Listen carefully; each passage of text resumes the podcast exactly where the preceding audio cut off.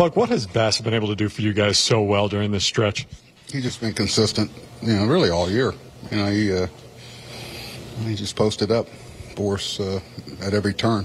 You know, it's a big outing today. You know, it's a self-starter situation, and I'm talking about, you know, the environment is, you know, you got to challenge yourself, to, you know, to pitch with that intensity, and you know, first game of a doubleheader.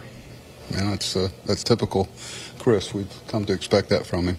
What have you seen out of Escobar and his at bat since coming back off the IL? He's just been, you know, he's, he's just been uh, hitterish. You know, he's a guy that's always brought good defense and and good, you know, I don't know what you want to call it, morale, or, or it's good, uh, um, you know, just feel that he brings to a clubhouse. But uh, offensively, I think it's a reminder of, of, what he's capable of doing. And uh, this is a ballpark he's hit real well in. I think he's our leading hitter in this ballpark, so it doesn't doesn't surprise me any clarity on Marte?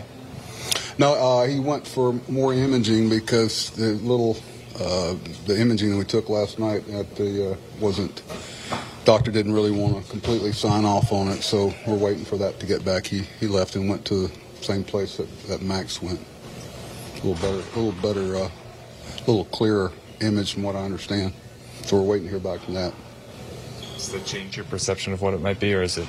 Just like I always said, I said today, I think that we had one more little hurdle to cross with, with the pictures they were taking today, so nothing's changed. So I'm not going to sign off on him being uh, fine until we get this stuff read. How was he feeling, or what was he doing or not doing with the hand today? Just sore, a little sore, you know, and uh, that uh, that's always a concern.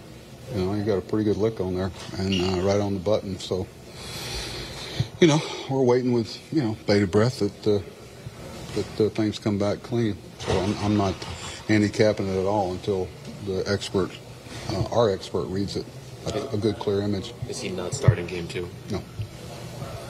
Unless, no, he, he physically, he could run, you know, but that's about it. He said, said the bat didn't feel too bad. It was throwing that was really bothering him.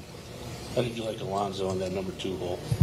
Well, some things by necessity, you know, yeah. just uh, different look. You know, Pete uh, just uh, give him a different look, a little different uh, perspective, and uh, you know he responded well. Big hit, first inning to kind of get us going, give Chris a cushion.